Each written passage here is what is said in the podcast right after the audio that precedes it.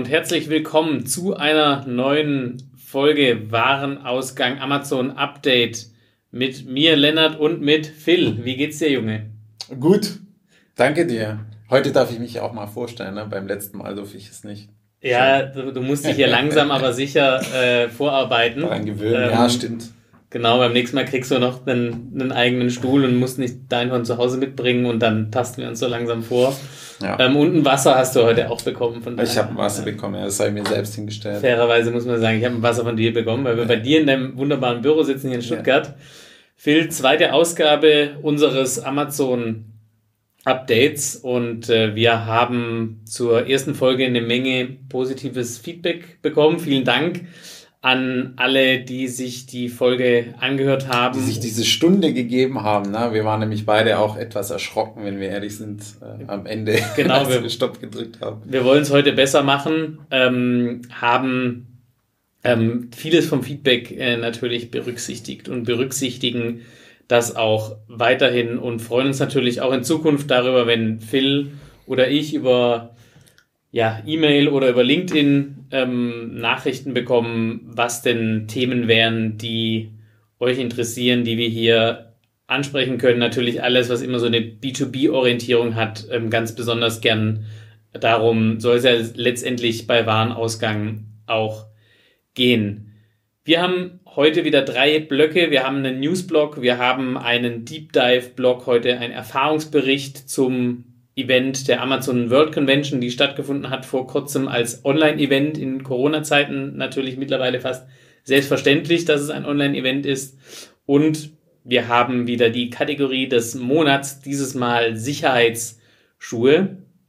Also alles, was äh, Stahlkappen hat und äh, was man eben braucht, wenn man wirklich in einem richtigen Arbeitsumfeld auch richtig arbeiten will und nicht so wie wir hier mit unseren Sneakers. Schüchen. Mit unseren Schüchen, unseren äh, Herrenballerinas quasi. Genau. Ähm, im im ähm, warmen, sonnigen, hellen Podcast-Studio.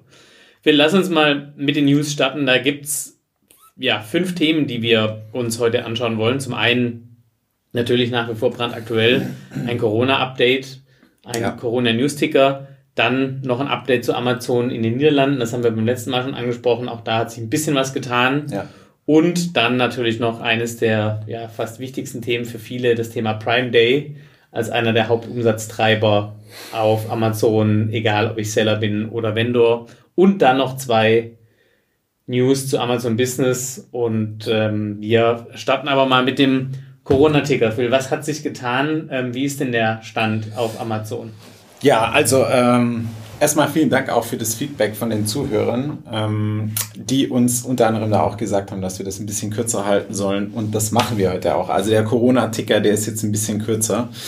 Und ich äh, versuche mich da auf die wichtigsten äh, Sachen zu konzentrieren. Das eine war am 30.04., es war also eine äh, gute Woche, nachdem wir den letzten Podcast aufgenommen haben, gab es in Vendor Central wieder eine Ankündigung, dass die Strafzahlungen die mit Lieferpünktlichkeit zu tun haben, auch weiterhin ausgesetzt werden bis zum 31. Mai.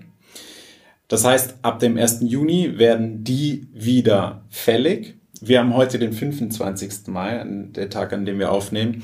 Meine Erwartungshaltung ist, dass wir ab dem 1. Juni ähm, auch wirklich wieder Strafzahlungen zahlen müssen. Bis heute keine Ankündigung im Vendor Central. Also in sechs Tagen geht das, äh, geht das scharf. Ähnlich für Seller. In äh, Seller Central wurde auch angekündigt, dass der Accountschutz bei schwacher Lieferperformance, der eigentlich bis Mitte Mai hätte laufen sollen, bis zum 31. verlängert wurde, auch dann ab 1. Juni scheint es wieder back to normal zu heißen. Also ähm, ich glaube, Amazon ist da wirklich wieder auf dem, auf dem Weg in die Normalität. Was das Ganze unterstreicht, ist, wir haben letzte Woche Montag am 18 gab es äh, Mengenkaufanfragen für alle Vendoren. Äh, alle Accounts, die ich betreue, hatten eine äh, Mengenkaufanfrage drin. Also Mengenkaufanfrage heißt, ich kaufe als Amazon dreimal so viel ein und gebe dir, äh, geb dir dafür, ich will von dir dafür einen, einen Rabatt. Kleinen, einen, einen kleinen, kleinen Rabatt. Rabatt. Normalerweise ist es ein kleiner Rabatt, richtig. Mengenkaufanfragen funktionieren normalerweise so, dass ich sagen kann, ähm, dein Rabatt, den du Amazon mir vorschlägst, passt mir nicht, ich mache einen Gegenvorschlag. Mhm Und meistens ist es irgendwo zwischen 5 und 15 Prozent, eher zwischen 5 und 10. Diesmal 25 Prozent. Ähm, gab Ausreißer nach unten, aber die großen Mengen waren 25 Prozent angefragt und es gab keine Möglichkeit, einen Gegenvorschlag zu machen.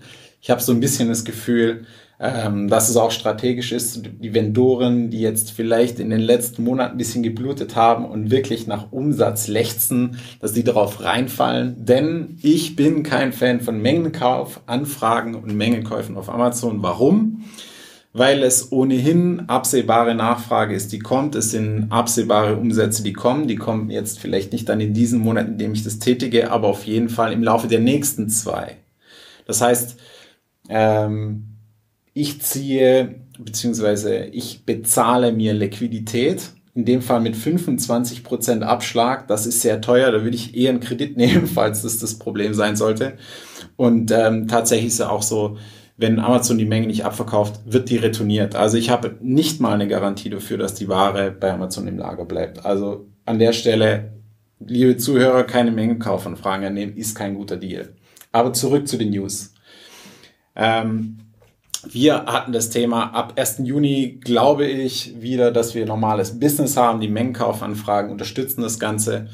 Was wir zum Thema äh, Prime Day noch rausgefunden haben oder sagen können, sagen wir es eher so, ist, wenn wir jetzt in Vendor Central die Empfehlungen für den Prime Day anschauen, dann sehen wir, dass wir bis zum 10. Juli, ja, das war vorher mal ein Datum Anfang Juni, bis zum 10. Juli können wir Angebote submitten, einreichen. Und ähm, das ist eigentlich so der Zeitraum, in dem wir den Prime Day erwartet hätten. Ja, der ist meist mhm. Mitte Juli, erfahrungsgemäß. Ähm, mit dem Einreichen bis zum 10. Juli würde ich erwarten, dass er sechs bis acht Wochen später stattfinden wird. Ah, das heißt dann, wir sind irgendwo im Bereich Ende August, Anfang September wäre jetzt vermutlich der, das Zeitfenster für den Prime Day. Aber auch hier, es gibt noch keine offiziellen Bestätigungen von niemandem. Das sind jetzt einfach Indizien, die wir dazu äh, benennen können. Genau. So viel mal dazu. Ja, die ähm, Prime Day-Verschiebung ist, äh, wie schon angekündigt, sicher was, wo es ähm, für den einen oder anderen darum geht, ein paar ähm, Milliarden zu machen oder nicht zu machen. Milliarden, ja. Ähm, äh, ein paar, paar Millionen zu machen oder nicht zu machen. Ja. Milliarden ist übertrieben. Ähm, das sind die Summen, mit denen du mit Becks zu tun hast, deswegen war jetzt einfach Milliarden im Kopf. Ne? ja, ja. Ja, äh, nicht annähernd. Ähm, aber nein, um Milliarden ähm, geht aber bei Amazon Business. Da ähm, werde ich in aller Regelmäßigkeit gefragt nach neuen Zahlen zum, ähm, zum Geschäft. Und ähm, es ist sehr schwierig, ähm, Amazon Business Zahlen zu bekommen. Es gibt äh, kaum öffentliche Verlautbarungen von Amazon ähm, und äh, die letzte gab es 2018. Da hieß es, äh, glaube ich, dass 2018 der GMV von Amazon ähm, global 10 Milliarden äh, Amazon, US, Business. Äh, Amazon Business äh, global, genau, global 10, 10 Milliarden US-Dollar ist. Ja, ja.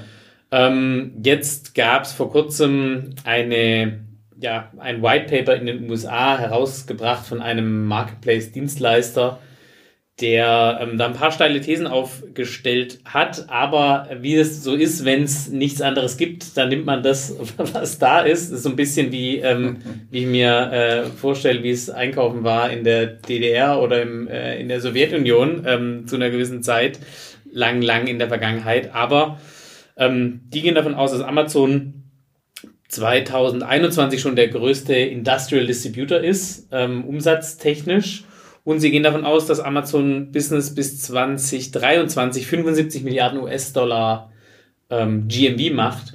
Leider ähm, wird da nicht verraten, ob das eine globale Betrachtung ist oder eine amerikanische. So wie ich meine amerikanischen Freunde kenne, denke ich, es ist eine amerikanische Betrachtung. Sehr wahrscheinlich, ja. Und ähm, 2023 sollte der, ähm, der Gesamt-GMV US B2B E-Commerce ungefähr 1,8 ähm, Billionen sein. Mhm. Das heißt also, das wären äh, kurz im Kopf überschlagen, irgendwas zwischen 4 und 5 Prozent Marktanteil von Amazon am B2B E-Commerce in den USA, was ich schon ähm, eine relativ knackige Zahl finde, aber natürlich ähm, einigermaßen aber schwer belastbar. 4 bis 5 Prozent ist ja auch ungefähr das, was der Online-Handel heute am gesamten Retail-Geschäft hat. Ja, also B2C-Retail-Geschäft. Äh, Von dem her, es ist nicht so unrealistisch, wenn man mal so die Zahlen nebeneinander legt. So ganz grob. Pi mal Daumen. Ähm, wenn man jetzt den CAGR ausrechnet, Compound Annual Growth, also das durchschnittliche jährliche Wachstum von diesen 10 Milliarden 2018 bis zu den 75 Milliarden ähm, jetzt im, ähm, ja, im, das 20, das übernächste Jahr, sondern äh, das äh, noch eins drüber, also 2023. Ja. Dann kommt man ungefähr bei 50 Prozent Richtig, ja. Käger raus. Ähm, deckt sich das denn so mit dem, was du so generell an historischen Wachstumsraten bei Amazon siehst? Oder vielleicht sozusagen auch äh, aktuelle Beispiele, wo du sagst, äh, vielleicht aus deiner mhm. Account Manager Erfahrung, da gibt es tatsächlich Unternehmen, die kommen irgendwo in die Reichweite? Ja, tatsächlich, also ähm, das war auch der Grund, warum ich mir die, die Kager-Zahl angeschaut habe, als wir über diese Zahlen gesprochen haben, um Gefühl dafür zu bekommen, was wäre das dann als jährliche Wachstumsrate, die natürlich jetzt nicht so gleich verteilt ist, wie wir es in dem Kager, ähm, eine Kager-Berechnung haben, sondern die am Anfang erstmal deutlich höher ist und dann abflacht. Das heißt, wir müssten eigentlich so von dreistelligen Umsatzzahlen bzw. dreistelligen Wachstumszahlen ausgehen zu Beginn. Und das ist auch so ziemlich das, was ich letztes und vorletztes Jahr bei relevanten Vendoren, also business-relevanten Vendoren auch an Wachstumsraten gesehen mhm. habe. Also da waren äh, dreistellige Wachstumsraten waren da in den letzten zwei Jahren durchaus äh, drin, ja, und keine niedrigen, eher doch auch äh, höher. Und ähm, ein Account, den ich, den ich aktuell da noch betreue aus dem Bereich, der ein relativ relevantes Segment hat oder Produktsortiment für Amazon Business, können wir auch sehen. Da haben wir Jetzt trotzdem des Einflusses der Beschränkungen in, den Bestellungen kommen wir da ungefähr an diese Zahl ran. Und daher ähm, muss ich sagen, halte ich das für im Moment nicht so entfernt von der Realität. Wir werden natürlich sehen, wo es hingeht.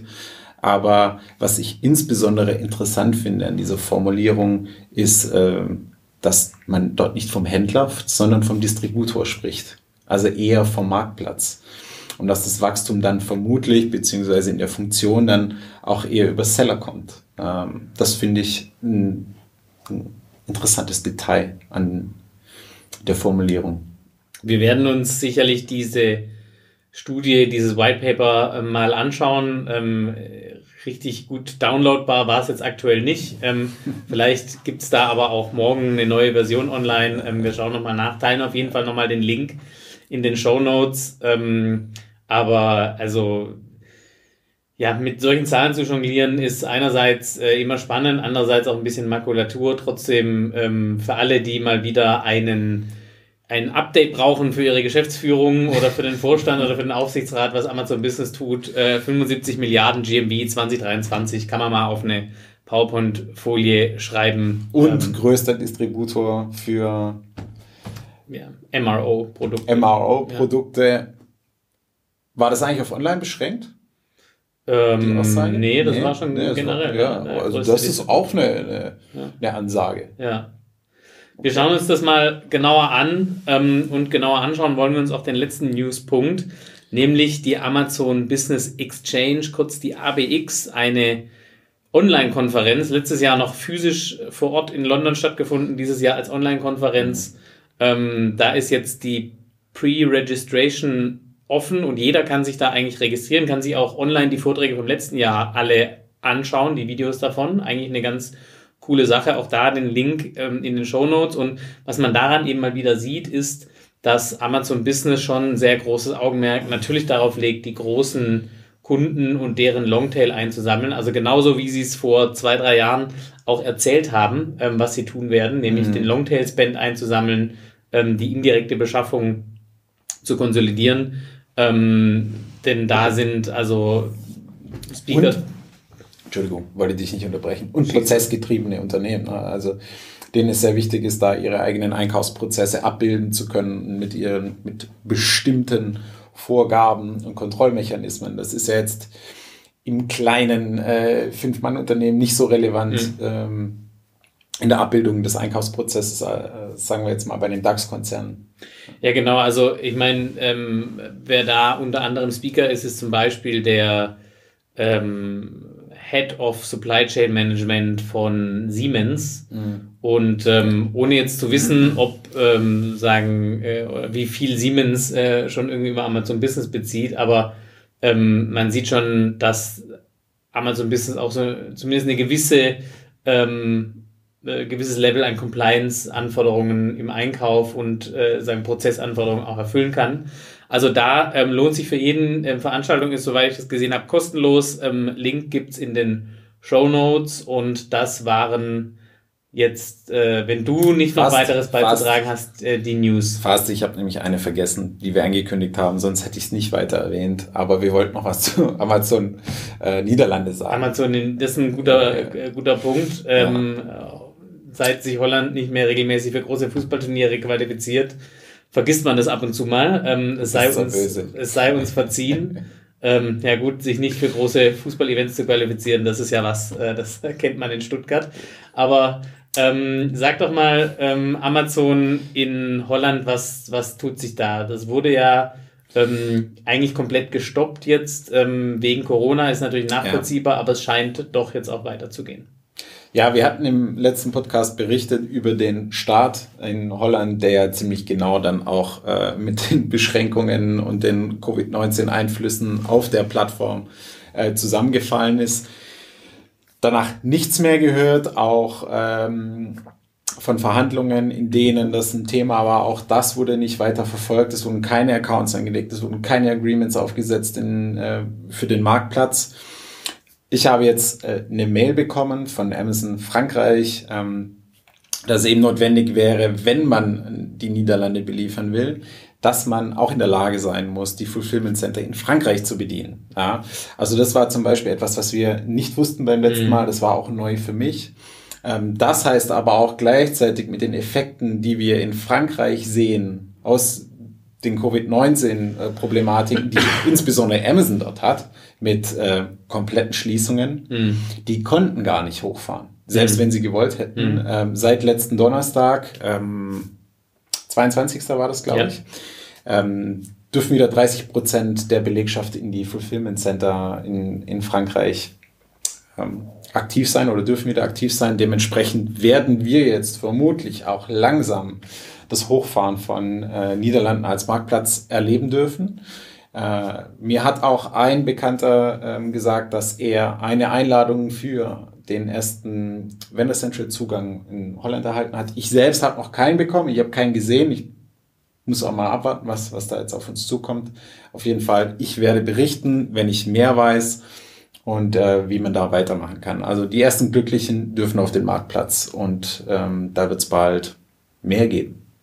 Also somit ähm, haben wir es geschafft, noch alle News, die wir angekündigt haben, auch äh, einzupacken. Danke, dass du dann ähm, gedacht hast, Phil, denn eigentlich wäre ja die Amazon Business Exchange eine schöne Überleitung gewesen. Sorry. Ähm, aber äh, das, äh, das kriegen wir trotzdem hin, denn ähm, ja, Online-Events ähm, werden dieses Jahr der neue Standard. Wir machen auch die B2B Digital Masters Convention dieses Jahr äh, zu 100 Prozent online äh, und als Online-Event. Okay. Ähm, weil es auch einfach, ähm, selbst wenn man es dürfte, ist die Frage, ob man es wollte. Mm. Und ähm, sagen alle Planungen und Kosten, die damit einhergehen, ähm, sind natürlich auch nicht ganz unbeträchtlich. Aber du hast dir die ähm, Amazon World Convention als Online-Konferenz ähm, gegeben, äh, völlig, völlig, formuliert, völlig, ja. wert, völlig wertneutral ist mal formuliert, aber erzähl doch mal, was waren denn deine Highlights, wie war's und was ist denn dein Fazit? Ja, also wenn äh, du ein Mitveranstalter einer Online-Konferenz dieses Jahr sein wirst, dann hör jetzt genau zu. Äh, es gibt ein paar Learnings, würde ich sagen. Also kurzum, das Format war so, ursprünglich mal für, für zwei Tage angelegt. Für mich war klar, ich kann nur einen Tag teilnehmen. Ich habe den ersten äh, Tag teilgenommen und da war das eben so, dass es äh, eine Moderatorin für die Vorstellung der Referenten gab. Die Referenten hatten dann 30 Minuten Zeit für ihren Vortrag. Die konnten ihren Bildschirm ganz normal teilen, wie wir es aus jeder, äh, aus jedem Online-Meeting kennen, für die Präsentation. Und dann ist, hat sich am Ende, ähm, wurden Fragen gesammelt und die Moderatorin hat dann gemeinsam mit dem Vortragenden die Fragen besprochen. Das war eigentlich ganz gut. Das fand ich, fand ich in Ordnung. Vielleicht ein Tick professioneller, was so die Hintergründe bei dem einen oder anderen ähm, in, dem Videoformat dann gegeben hätte, hätte ich mir gewünscht. Ähm, was hatten wir so als Themen da? Wir hatten einen, als Speaker am ersten Tag ähm, E-Commerce Germany Report von Stefan Buris von, von Methoda. Den fand ich äh, sehr interessant. Er hatte da einige Charts dabei, was die Nachfrageentwicklung in bestimmten Kategorien auf Amazon äh, abgebildet hat. Und zwar im Vergleich zum Vorjahr, den Verlauf auf, ähm, auf Monatsbasis konnte man das sehen. Und da fand ich zum Beispiel sehr interessant, was in Consumer Electronics passiert ist. Da gab es so, ich würde mal sagen, so dieser Stichtag war um den 16. März rum, in dem klar war, es gibt so, Schließungen und so. Dann sehen wir zum Beispiel in Consumer Electronics, dass die deutlich unter das Niveau vom Vorjahr brechen. Mhm. Wir sehen es auch bei Automotive, dass sie deutlich unter das äh, Niveau vom Vorjahr brechen. Also ähm, diejenigen, die nicht ganz konform waren mit der Entscheidung von Amazon, bestimmte Kategorien nicht mehr zu priorisieren, die werden vielleicht anhand solcher Zahlen eines Besseren belehrt, weil am Ende war die Nachfrage auch in vielen Bereichen einfach nicht da. Mhm. Ähm, natürlich wird es da immer einen grauen Mischbereich geben und Anbieter oder Produkte geben, wo man in beide Richtungen argumentieren kann. Mhm. Aber im Gegenzug ja. sehen wir zum Beispiel, dass dann eben im DIY-Bereich die Umsätze deutlich über dem liegen, was wir im, im Vorjahr gesehen haben, mhm. ähm, in der Lockdown-Zeit. Ebenso Kitchen Appliances, die, die, schießen richtig durch die Decke, haben wir auch beim letzten Mal gesehen mit den Top-Keywords äh, Brotbackautomat und Haarschneidemaschine. Ich mhm, vermute mal, die sind ja. beide so in dem Bereich. Brotbackautomat ist auf jeden Fall ja, ja. heißes Ding, dabei ne? gewesen. Ja, genau. Ähm, das fand ich sehr interessant. Ähm, auch hat Stefan eine Aussicht auf die nächsten Quartale gegeben und das fand ich auch sehr interessant. Und zwar ähm, für das zweite Quartal erwartet er eine Normalisierung der Verkäufe ähm, online, vielleicht etwas leicht drüber. Die ähm, Menschen werden wieder so ihre Freiheit genießen und das ist auch das, was wir die letzten Tage sehen. Tatsächlich sehe ich das auch an den Zahlen von, von meinen Klienten, wo wir sehen, die Sales normalisieren sich nach dem hohen Peak. Äh, für das dritte Quartal äh, ist seine Vorhersage, dass viele Leute zu Hause bleiben werden während den Ferien und mm, eher ihr Geld online ausgeben.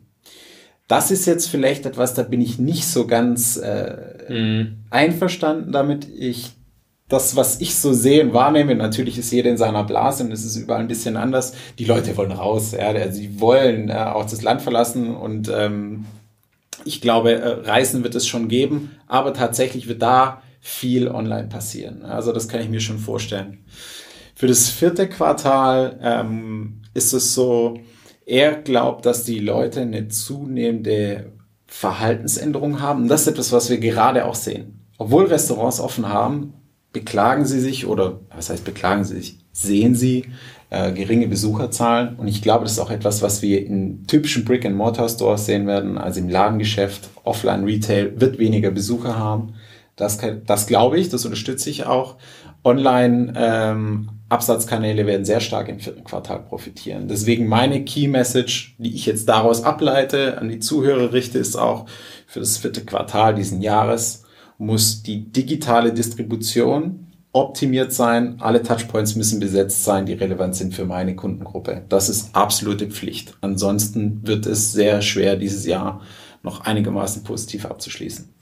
Also ich glaube, ähm, aus einer B2C-Sicht ähm, glaube ich auch so sagen, dass es, also dass es sich gerade wieder normalisiert, ähm, dass jetzt in einem Land wie Deutschland, in dem lauter Reiseweltmeister leben, ähm, jetzt äh, sagen, äh, übermäßig viele Leute zu Hause bleiben, mag ich noch nicht so richtig glauben. Ich glaube eher, dass sich viel mhm. innerhalb irgendwie des Landes äh, bewegt. Also auch, äh, ich habe meinen eigenen Urlaub quasi nach Deutschland verlegt. Ja. Und äh, andererseits öffnen auch wieder Länder wie, ähm, wie Italien, ähm, wie Frankreich, ähm, die Schweiz, äh, Skandinavien. Also ja. ähm, wäre ich mal vorsichtig. Ich glaube schon, dass es ein paar mehr Leute gibt, die zu Hause bleiben, ob, ob sich das dann so signifikant auswirkt, weil es wird sicher ein paar Leute geben, die ihre Kohle einfach dann auch sparen, um nächstes ja. Jahr dann halt äh, einen größeren Urlaub zum Beispiel ähm, ja, zu oder machen. einfach unsichere Zeiten, die auch vor uns liegen. Ne? Ähm, ist ja auch noch ein Faktor, der, den man nicht vergessen Ist auf jeden Fall ein Faktor und ähm,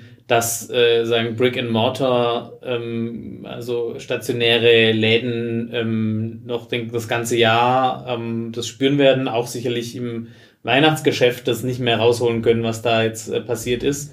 Auch ähm, im B2B, ne? also auch im, auch im B2B, ich glaube, im B2B hat es tatsächlich also budgetäre Einschnitte. Wir sehen jetzt gerade auch bei Bex, dass ähm, generell auch das Handwerk, dem es noch sehr gut geht, zum mhm. Beispiel vorsichtiger wird, klar, und alles, was jetzt in Deutschland irgendwie vom Automotive-Bereich zum Beispiel abhängt, ähm, da äh, ist man relativ, äh, überlegt man sich nicht nur zwei und auch nicht nur dreimal, ob man sich jetzt eine neue Werkbank kauft und ähm, da ist generell, ähm, glaube ich, online jetzt auch nicht der, der Superhebel auch zum Jahresende hin. Ähm, und ich glaube, dass ähm, viele sagen Borderline ähm, Online versus Offline-Kunden tatsächlich eher dann zu Online tendieren, sowohl im B2B als auch im B2C, dass sozusagen das dann schon noch der Ausschlag ist, zu sagen, bevor ich mich dieses Jahr nochmal ähm, irgendwo äh, hinbegebe oder ähm, übermäßig oft irgendwie jemand zu Besuch habe, ähm, irgendein Verkäufer, glaube ich schon, dass in Verbindung mit der Gefahr, dass es eben eine zweite oder dritte Welle geben genau. könnte im, in Q4, Q3, Q4. Ne? Also, dann hätten wir ja wieder auch diese Lockdown-Effekte durchaus denkbar. Ne? Also ist nicht ganz unrealistisch. Fand ich eine, eine schöne Einschätzung. Spannende Betrachtung. Ja. Wir nehmen äh, das Chart auch wieder mit rein in die, in die Show Notes. Genau. Ja. Ähm, und nochmal eine schöne Zusammenfassung dazu. Was gab es denn noch ähm, Spannendes auf der Amazon? Genau, dann hatten wir noch den äh, Klaus Forsthofer, der ist ja, gilt ja auch als äh, ausgewiesener Amazon-Experte, der zum einen ein eigenes Handelsgeschäft betreibt, die mhm. äh, ACE Handels- und Entwicklungs GmbH und auf der anderen Seite Marktplatz 1 als äh, Amazon Consulting Firma. Ähm, ja, er hat erzählt, wie Internationalisierung für ihn funktioniert hat mit ACE. Mhm. Und das fand ich sehr interessant, weil er sagt, These Internationalisierung, erst USA, dann Pan-EU. Das habe ich so vorher noch nicht gehört, fand ich sehr spannend. Die Gründe dafür nennt er es eine dominante E-Commerce-Stellung von Amazon in den USA einfach. Wir müssen ja davon ausgehen, dass circa 50 Prozent des Online-Umsatzes über Amazon laufen. Dann die Größe des Marktes, die schiere Größe des Marktes mit weit 300, über 300 Millionen Einwohnern in diesem riesigen Land. Das ist auch einfach ein äh, wahnsinniger Hebel, den wir da haben. Und er sagt, Made in Germany hat noch einen Wert. In bestimmten Produktnischen äh, ist es durchaus äh, interessant. Inwieweit das jetzt zusammenspielt mit dem Thema, was wir zuvor hatten, ähm, Amazon als der größte Distributor für MAO-Produkte in den USA und Made in Germany Qualität, das ist auf jeden Fall mal ein interessanter Gedankengang für jeden, der da Sortimente hat, die relevant sein könnten. Ähm, natürlich ist klar, nicht jedes Sortiment passt dahin. Wir dürfen nicht vergessen, wir haben äh, die logistischen Haus Herausforderungen, um zu einem anderen Kontinent zu kommen. Dementsprechend wird da nicht das gesamte Sortiment äh, attraktiv sein. Mhm. Nichtsdestotrotz, was hat er weiter erzählt über Logistik in den USA? Wie wickelt er es ab? Kein Eigenversand. Er sagt, zu teuer, zu komplex, zu kleinteilig, alles FBA. Und ähm, dann war es aber auch schon wieder etwas dünner mit den tatsächlichen Inhalten in dem Vortrag mehr dann als den Rat zu geben, zur Außenhandelskammer in den USA zu gehen. Was er selbst wohl gemacht hat, ähm, gab es dann auch nicht mehr. Er sagt aber auf jeden Fall, was kommt nach den USA, auf jeden Fall Europa, nicht Asia Pacific. Ähm, auch andere Marktplätze. Er sagt klarer Fokus Amazon und nebenher noch eBay, aber das war's, keine anderen Marktplätze. Ja, das war auch äh, ein Vortrag, der aufgrund der Zeit nicht zu Ende geführt werden konnte. Da haben wir gemerkt, 30 Minuten ist knapp. Dann haben wir noch einen weiteren interessanten Vortrag gehabt, Vendor versus Seller, äh, eines meiner Lieblingsthemen. Auch ich hatte mhm. da schon einen Vortrag ähm, auf einer Amazon-Konferenz. Das war übrigens äh, der LinkedIn-Post, den die meisten Menschen bisher jemals gesehen haben. Es waren mehrere tausend, seitdem war nie wieder was so äh, ähm, interessant oder erfolgreich. Wir sehen, das Thema beschäftigt weiter die Leute. Vendor vs. Seller, Peter Höschel von shopanbieter.de und huch, auch Marktplatz 1, äh, Mitinhaber, auch dort vor Ort. Äh, Frank Holzweißig von der Roto Kunststoff AG. Die beiden haben über Vendor vs. Seller gesprochen. Eigentlich die Basics, ja. Also was sind die Eigenschaften, was sind Backend-Konditionen im Vendor-Modell, wie wird eine Kalkulation aufgestellt, ein Zitat habe ich herausgenommen, Übersicht der Strafzahlungen. Ne? Da hieß es dann eben, Vendor, Vendoren müssen häufig eins bis drei Prozent Strafzahlungen einkalkulieren. Da lege ich direkt mal mein Veto ein und sage, nein, das muss nicht sein. Es ist ganz klar äh, möglich, proaktiv signifikant unter ein Prozent zu kommen, wenn man sich darum kümmert. Es lässt sich einen Haufen sparen. Wer wissen will, wie, darf mich gerne ansprechen.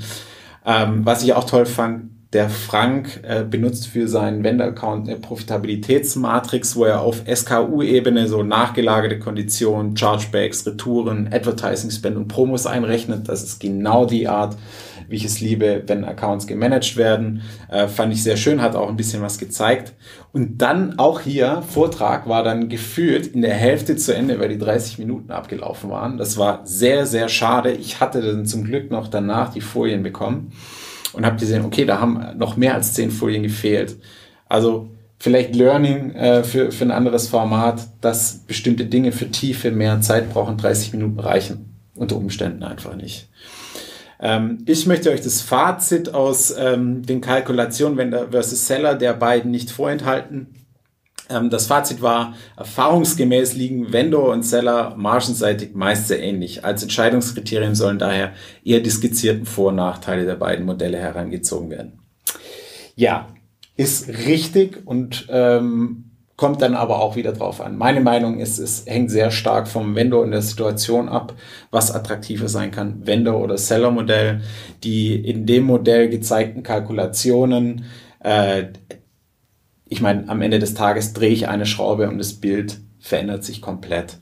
Und deswegen ähm, muss man das einfach für sich selbst bewerten anhand der aktuellen oder der eigenen Situation. Die sind nämlich höchst unterschiedlich. Das ist das, was ich auch jeden Tag sehe. Und dass es ähm, bei jedem Hersteller und bei jeder Marke vermutlich zu einem anderen Ergebnis kommen würde und sich da nicht das eine dem anderen mhm. gleicht. Ja. Witziges Zitat auch noch von Frank äh, während während äh, des Vortrags. Ähm, ich zitiere, den Sell-Account habe ich eigentlich nur für die Verhandlungen. Für die Verhandlungen mm, des Vendor-Accounts. genau. Mm. Fand ich witzig, genau. Ansonsten muss man sagen, die Veranstaltung an sich, ähm, ja, sehr viele Verkäufer da, ähm, die nicht so viel Tiefgang bieten konnten. Mm. Ich muss sagen, von, von, von Klaus, ich weiß, der Kerl weiß mehr äh, hätte noch ein bisschen mehr kommen können. Das war ein bisschen schade. Ansonsten muss ich sagen, ähm, war es dann insbesondere am Nachmittag dünn. Ähm, Licht und Schatten würde ich da sagen. Als Fazit, die Auswahl der Referenten war am Anfang, also das war so, hat oben angefangen und dann so ein bisschen abgebaut.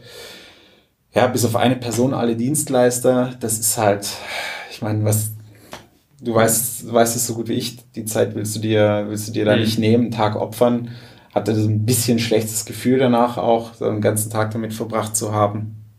Ja, das Format muss man vielleicht, äh, die 30 Minuten, habe ich ja gerade gesagt, die zwei interessantesten Vorträge, die sind nicht bis zum Punkt gekommen. Es hat nicht gereicht, die 30 Minuten. Vielleicht auch noch etwas, was man verbessern kann. Mhm. Ja, und einfach weniger Dienstleister. Ja, ich glaube, die Zeiten sind vorbei, wo man ähm, Konferenzen macht, die ähm, hauptsächlich von also wo sagen der Input hauptsächlich von Dienstleistern kommt, ähm, die dann Sales Pitches machen oder wenn sie sich für ganz raffiniert halten, Best Practice Kunden mit auf die Bühne ziehen, ähm, dem dann meistens auch äh, kein Gefallen getan wird. Äh, ich meine, ich bewege mich da selber auf dünnem Eis, sagen, ähm, weil ich eben seit ein paar Jahren ja auch mit dem Digital Commerce Day zuerst und jetzt mit der B2B Digital Masters Convention ähm, Events mache, aber da ist äh, schon irgendwie das Thema auch, um zu sagen, lieber ähm, Leute aus der Praxis und dann ein bisschen mehr Überzeugungsarbeit leisten und äh, bitteln und betteln, dass, äh, dass die sich mal eine halbe Stunde lang auf eine Bühne stellen, ähm, weil es lohnt sich tatsächlich meistens, ähm, meistens dann doch mehr. Wie, wie war für dich so die, also Networking, hat das stattgefunden bei dem Event oder? ja, das ist so vielleicht das, was noch ein zusätzlicher Lichtblick hätte sein können und das war eben nicht möglich, äh, möglich weil ähm, das Ganze hat in, im GoTo-Meeting stattgefunden, in dem nur die Moderatoren Rechte hatten, eben, eben zu schreiben und mit anderen zu kommunizieren.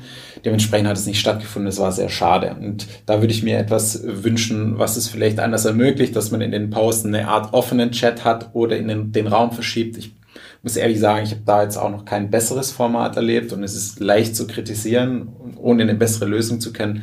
Aber ähm, wenn es die Möglichkeit geben würde, den Networking-Charakter so ein bisschen einzufangen oder so ein bisschen herzustellen, dann hätte man da auf jeden Fall noch einen zusätzlichen Mehrwert gehabt. Ja, das äh, ist guter Input. Ich meine, andererseits ähm, kann man ja auch sagen, äh, gibt natürlich schon länger Online-Konferenzen, ähm, natürlich lange nicht so verbreitet, wie sie dieses Jahr zwangsweise verbreitet werden. Ähm, trotzdem hat äh, diese Veranstaltung ja auch so eine kleine Vorreiterrolle ähm, ähm, eingenommen, wobei es jetzt auch schon ein paar andere ähm, E-Commerce, Online-Marketing bezogene Online-Events mhm. gab dieses Jahr, wo ich auch deutlich Besseres äh, drüber gehört habe. Aber schließen wir die Kategorie ab, der Deep Dive diese Woche, ein Erfahrungsbericht ähm, von dir. Vielen Dank. Ähm, wir teilen die Insights aus den Vorträgen, die du genannt hast. Ähm, das sind ja auf jeden Fall ganz spannende ähm, Themen, die du da aufgebracht hast, äh, zu sagen, den Seller-Account neben dem Vendor-Account laufen zu haben. Ähm, ein ähm, ja, feiner strategischer Schachzug, der jetzt auch früher nicht unbedingt so möglich war, aber mittlerweile ja schon eher ähm, ähm, so auch möglich ist. Ähm, von daher sehr spannend. Dann lass uns weitergehen zu unserer Kategorie des Monats. Wir haben äh, uns beim letzten Mal ja schon eine sehr B2B-lastige Kategorie angeschaut, nämlich äh, Schleif- und Trennmittel. Ähm, haben da herausgefunden, dass es kaum ähm, deutsche Brands gibt, die da irgendwie einen vernünftigen Job machen, die also allen Private Label Brands und ähm, den äh, SBS-Jungs äh, aus Meckenheim am Rhein da das Feld überlassen für ihre ähm, Private Label ähm, Trennscheiben. Ähm, diese Woche haben wir das Thema Sicherheitsschuhe, auch ähm, ein äh, typisches B2B-Produkt. Sicher gibt es den einen oder anderen, der im äh, Garten oder in seinem äh, Privatwald auch Sicherheitsschuhe ähm, trägt, aber... Oder wie du, wenn du ins Stadion gehst, nach einem schwarzen Block. Oder, ja, genau, ja. Ähm, aber mit denen kommt man nicht so gut über den Zaun, habe ich mir sagen lassen. Ähm, nein, Spaß beiseite. Ähm, sag doch mal ganz kurz, du hast dir die Kategorie angeschaut, ähm, Phil. Wie sieht's denn da ähm, allgemein aus bei diesem Thema auf Amazon und Amazon Business in Deutschland?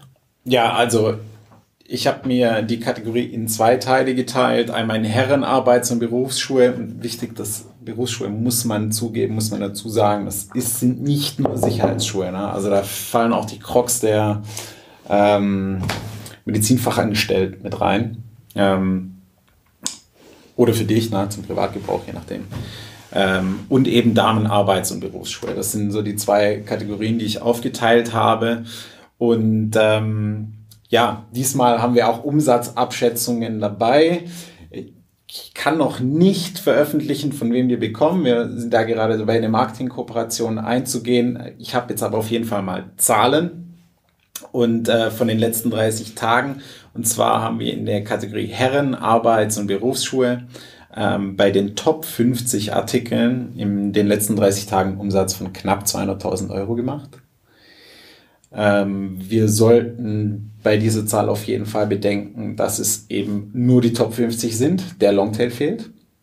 Und dass die letzten 30 Tage keine normalen Tage auf Amazon waren. Ähm, zum einen beschaffungsseitig, zum anderen auch nachfrageseitig. Ich glaube, dass jetzt gerade die wenigsten sich neue Arbeitsschuhe äh, anschaffen. Also sie haben einen neuen Job im Hochregallager bekommen, weil E-Commerce boomt. Ähm, auf jeden Fall würde ich annehmen, dass ein normaler Monat in der Kategorie einen signifikant höheren Umsatz hat. Das ist mal meine, einfach meine Bauchschätzung.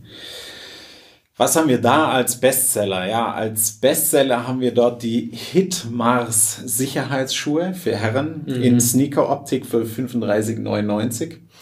Äh, ist in der Kategorie Schuhe und Handtaschen. Und das ist jetzt nicht nur beschränkt auf Sicherheits- und Arbeitsschuhe, sondern Schuhe und Handtaschen auf Amazon.de.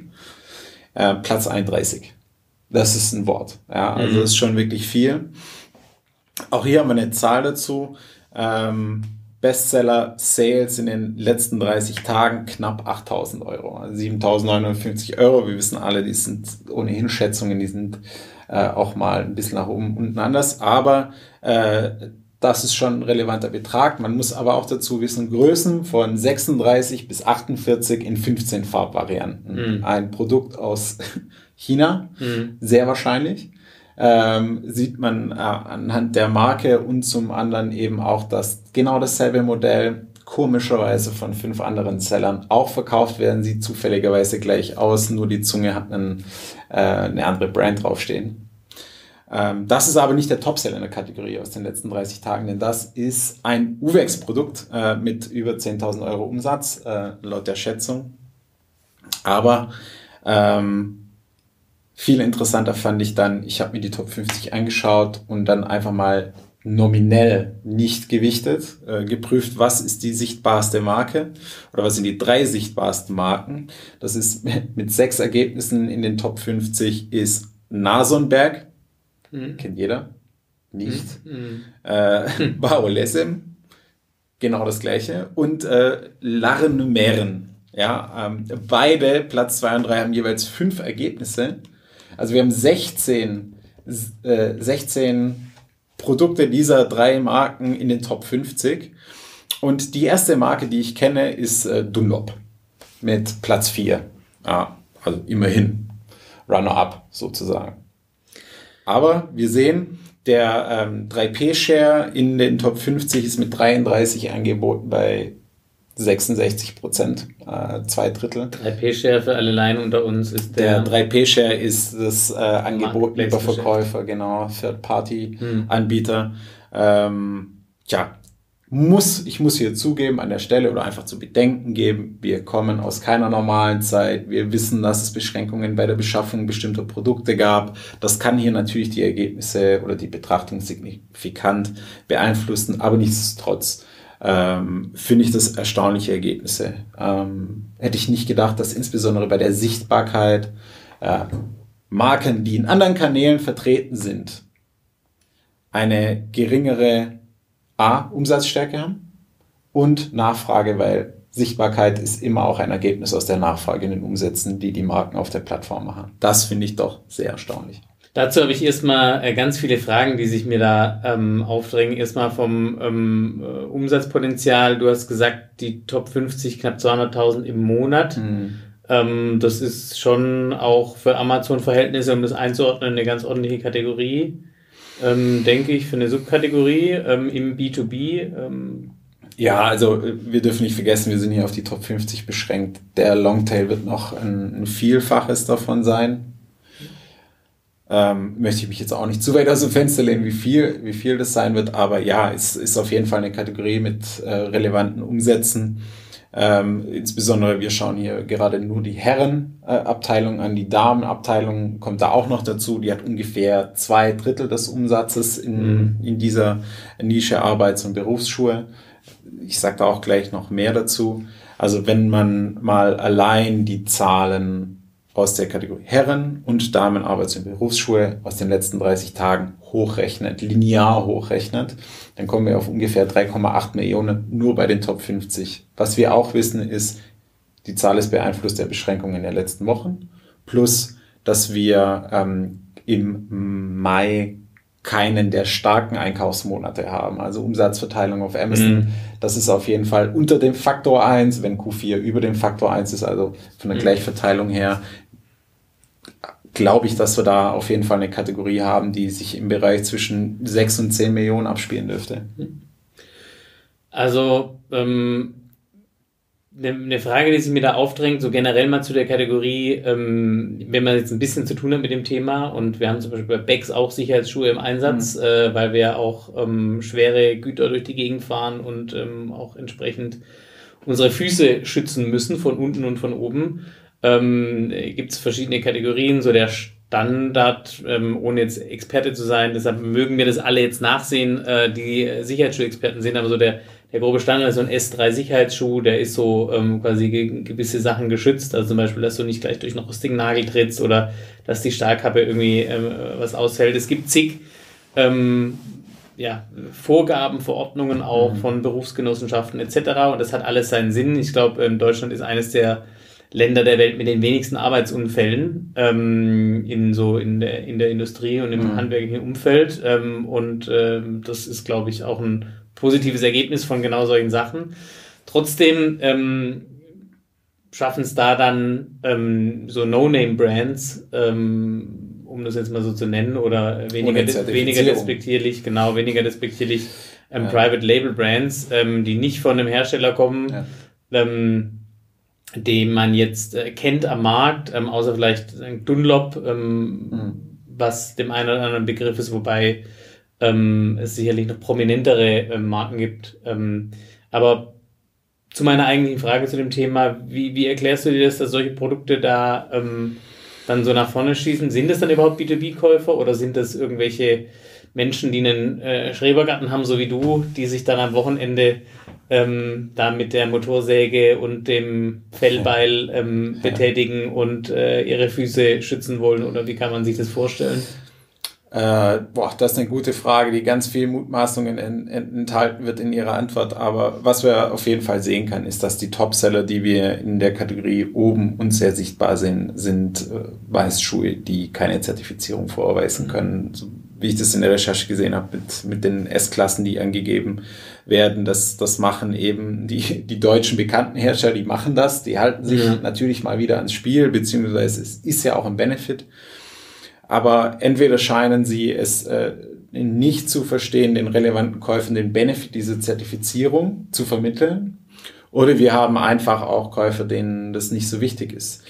Ich weiß jetzt nicht, in welchem Umfeld ich da so einem 35-Euro-Schuh vertrauen würde, der, der meinen Fuß schützen soll, aber ich vermute, dass es einfach ähm, auch Arbeiter sind, die das A nicht gestellt bekommen von ihrem Arbeitgeber, das heißt vermutlich auch nicht organisiert sind und dementsprechend ähm, versuchen, das möglichst günstig zu machen. Ja, also in einfachen Positionen, die, die eben nicht durch eine IG Metall geschützt sind mhm. oder vertreten sind. Mhm. Ähm, in, in Bereichen, vermutlich, wenn wir in die Logistik schauen, in, in vielen Bereichen, wenn wir, wenn wir sowas sehen. Ja, also ja, ähm, das ist der eine Faktor. Und der andere Faktor ist natürlich, diese Marken oder Anbieter verstehen ganz genau, die Stellschrauben bei Amazon zu bedienen. Das war auch das, was wir in der letzten Kategorieanalyse schon gesehen haben. Die wissen einfach, wie es läuft. Ich brauche meine sechs, sieben Bilder, ich brauche meine äh, Highlights sauber formuliert, ich brauche einen Titel, der Keyword optimiert ist. Die wissen das. Das ist deren Business oder die haben jemand, der es für sie macht.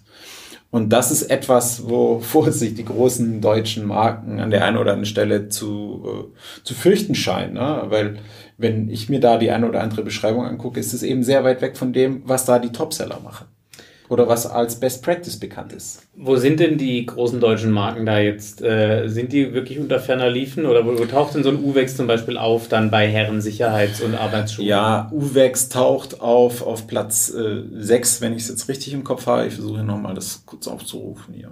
Ja, ja, also äh, sechster Rang ist jetzt mit drei Ergebnissen in den Top 50 okay, ja, ist da, aber von der Marke würde ich mir einfach was anderes erwarten. Also zumindest wäre das mein Anspruch, wenn ich die Marke vertreten würde, dass ich da äh, sichtbarer bin in dem Bereich. Aber ähm, bei UVEX ist, man findet ja auch äh, zum Beispiel gesponserte Produkte. Kann man denn heute sehen, wie ähm, so ein Unternehmen dort verkauft oder kann man das so, kann man das so ableiten davon? Ja, tatsächlich habe ich mich das auch gefragt, was die Strategie äh, von, von UVEX ist und tatsächlich komme ich zu keiner Antwort. Weil, also wir sehen auf der einen Seite, es, es wird, äh, werden Brand-Ads geschalten, also irgendjemand bezahlt für Werbung für Uwex-Produkte auf Amazon. Aber verkaufen tut es zum Teil Amazon, Verkauf Sand durch Amazon, also First Party. Aber auch genauso viele sehr unterschiedliche Seller, die die Schuhe anbieten also lässt sich jetzt für mich nicht nach, einem, nach einer schlüssigen Strategie, die ich daraus schließen kann, muss aber auch hier wieder ganz klar sagen, ist mit Vorsicht zu genießen. Wir hatten eine Zeit, wo Sicherheitsschuhe nicht zu den mhm. priorisierten mm. äh, Produkten gehört hat, die Amazon bestellt hat. Deswegen schwer zu sagen, was da die Strategie sein soll. Aber wir sehen ganz klar einen sehr hohen Qualitätsunterschied in der Produktpräsentation. Und das ist natürlich etwas, was unmittelbaren Einfluss auf Sichtbarkeit der Produkte und Conversion Rate hat. Wenn man ähm, jetzt äh, so die letzten Jahre äh, ein Stück weit äh, die Fußball-Bundesliga ähm, oder sonstige ähm, Events, wo der Ball rollt, verfolgt hat, dann hat man gesehen, dass es ja ein richtiges äh, Wettbieten von Workwear-Herstellern gab, mhm. ähm, um Bundesliga-Banden und, äh, und sonstiges. Allen voran natürlich irgendwie Engelbert Strauß, ja. ähm, die da ähm, ganz ordentliches zweistelliges Millionenbudget, glaube ich, jedes Jahr aus geben oder ausgegeben haben. Ähm, aber auch äh, alle möglichen anderen äh, Atlas, äh, Maskott, ähm, Elton. Elton, als, wann äh, sagst du endlich Elton? Sponsor ja. von äh, des besten Fußballclubs ja, ja. Äh, Deutschlands, auch wenn das, das der, auch Geschmackssache. der fünfte Platz in der Tabelle gerade nicht äh, zum Ausdruck bringt. Ähm, äh, aber Elton als äh, Firma vom Niederrhein und Borussia mhm. Mönchengladbach Sponsor. Wo steht denn so ein Elton da zum Beispiel ähm, in, diesem, in diesem Spiel? Ähm, ja. Ich habe ja gesehen, wenn man Engelbert Strauß äh, sucht, dann findet man auf jeden Fall gesponserte Elton-Anzeigen. Ähm, das ist ja schon mal ganz, äh, schon mal ganz, schlecht, ganz ja. clever, weil ja. Engelbert Strauß ja schon vor zwei Jahren gesagt hat, äh, oder letztes Jahr gesagt hat, ähm, Amazon ähm, ist eine Erfindung des Teufels und da verkaufen wir nicht. Das war jetzt nicht der O-Ton, aber das war jetzt meine freie Übersetzung. Mhm. Ähm, genau, was ist denn so deine, ähm, deine Sicht auf Elton? Wie be bewegen ja, sich da also, auf der Plattform? Auch hier in den Top 50 sehen wir äh, ein Elton-Produkt. Ob das jetzt der tatsächlichen Nachfrage entspricht, wage ich zu bezweifeln, ähm, beziehungsweise den Marktanteil, die Elten in den anderen Kanälen hat. Wenn wir jetzt mal einen Fachhandelskanal denken, wird da der Marktanteil mit Sicherheit ein anderer sein. Wir müssen ja jetzt hier also sehr stark vereinfacht von zwei Prozent ausgehen, wenn ein Produkt in den Top 50 ist. Ähm, ja, aber auch hier muss ich auch ähnlich wie bei UVEX sagen, wir können jetzt gerade das relativ äh, schwierig einschätzen, ob das ein Dauerzustand ist oder ein Covid-19-Effekt. Aber ähm, auch hier würde ich einen anderen Anspruch sehen. Ne? Und vermutlich haben die das auch. Aber muss ich auch vorwegnehmen, bei den Damenschuhen äh, sieht es anders aus. Sieht es ein bisschen besser aus. Wie sieht es denn ähm, vielleicht zum Abschluss nochmal bei den Damenschuhen aus? Weil sagen, das große Bild würde, glaube ich, ein ganz ähnliches sein. Ähm, viele Third-Party- Marken. Ähm, dafür sehe ich hier schon auf deinem Screen, ähm, Elton taucht äh, bei den Top ähm, äh, 5 auf ähm, oder sagen, knapp hinter den drei sichtbarsten Mal wieder Runner-up, ja. An, eine an deutsche Marke, ja. Ähm, aber sag doch da nochmal kurz was dazu und ähm, fass doch dann nochmal bitte die Kategorie für uns zusammen. Gerne mache ich das, Lennart. Also auch hier Bestseller, ein Produkt, ein No-Name-Produkt oder Private-Label-Produkt, wie man das jetzt auch äh, nennen mag, ist komischerweise dieselbe Optik wie der Bestseller in der Männerkategorie. So Sicherheitsschuh, Sneaker-Optik für 37,99. Ähm, ist Platz 173 in Schuhe in Handtaschen, auch ähnlich wieder 15 Farbvarianten, Größe 36 bis 48.